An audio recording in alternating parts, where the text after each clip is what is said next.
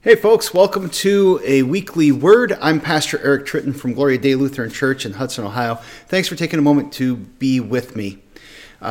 Throughout this season of Epiphany, we've been spending some time talking about sharing our faith and how we can shine some light on Jesus so that people can know who he is and they can come to faith in him, that the Spirit would work through the witness of God's people, that they could come to faith and receive the salvation that Jesus has won for us. I want to talk with you today about another aspect of this witnessing work that we do. Probably the best word to summarize what I'm talking about here is mercy.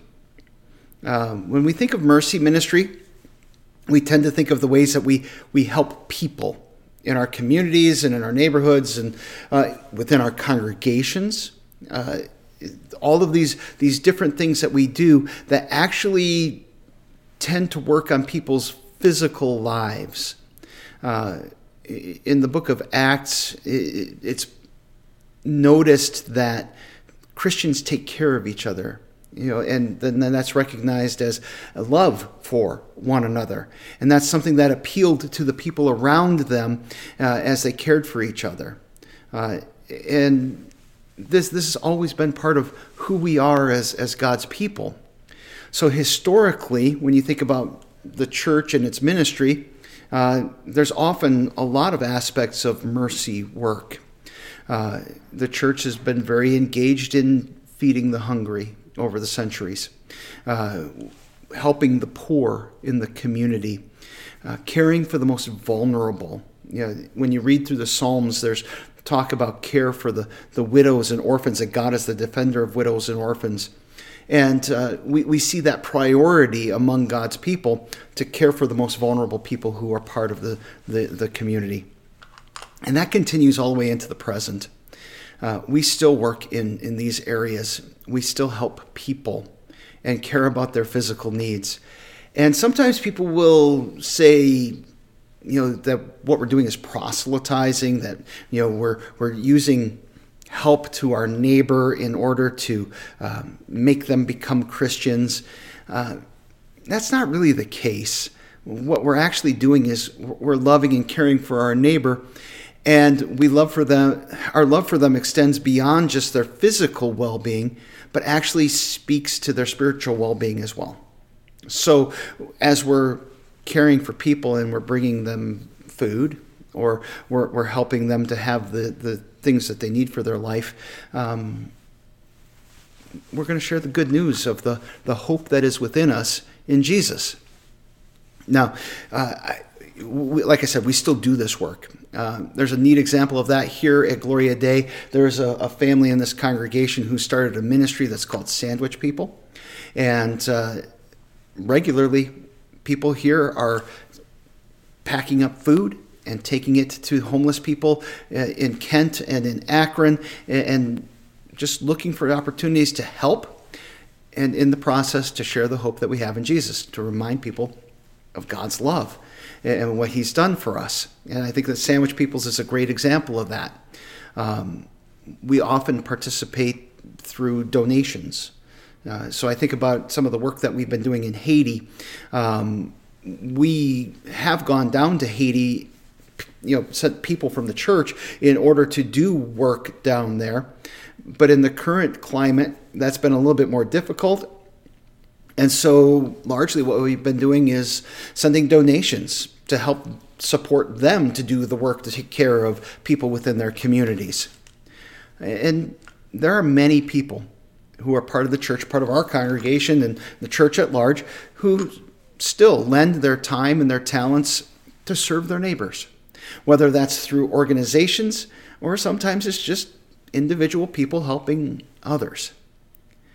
When I think about mercy work in the church, I tend to think in terms of two movements. There's a corporate sense to mercy work, the sense of, as a congregation, we do this work together. I have a friend who has a church in the Columbus area, and He has a chainsaw ministry down there, which is pretty cool.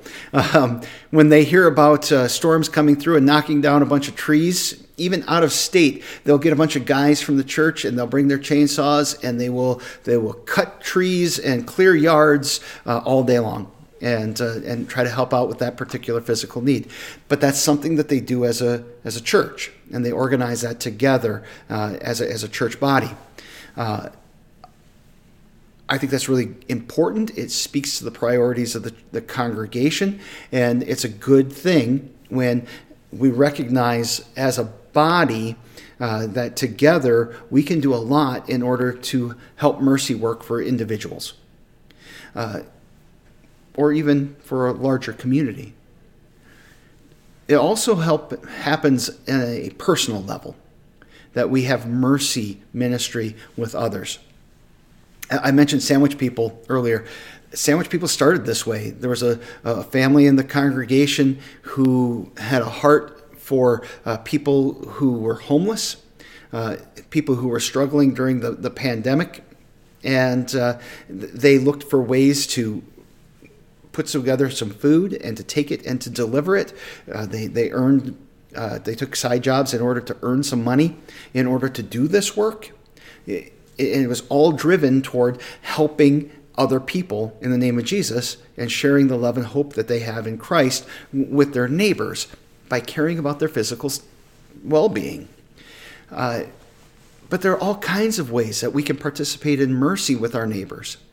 Sometimes just helping a neighbor. It can make all the difference in the world in terms of showing them your care for them, but also having the opportunity to share the gospel with them. And it could be that you have some electrical skill and you help with that. It could be that you've got some medical skill and you answer some questions for your neighbor who's having some difficulties or some concerns. It could be, we've got the snowstorm coming, hopefully maybe tomorrow. Hopefully not, but maybe. Maybe it's getting a snowblower and going and helping somebody or helping to shovel a sidewalk or something like that, where you're engaged with your neighbor to help them to have a better life. Both of these things are needed. We need our congregations to be involved in mercy work in our community, but we also need, as individuals, to be connected to our neighbors to build those relationships where we're serving one another in Jesus' name. And it's important for that to happen within the community of the church, too, that we have mercy on each other and that we care for each other's physical well-being. Because ultimately, mercy ministry is about people.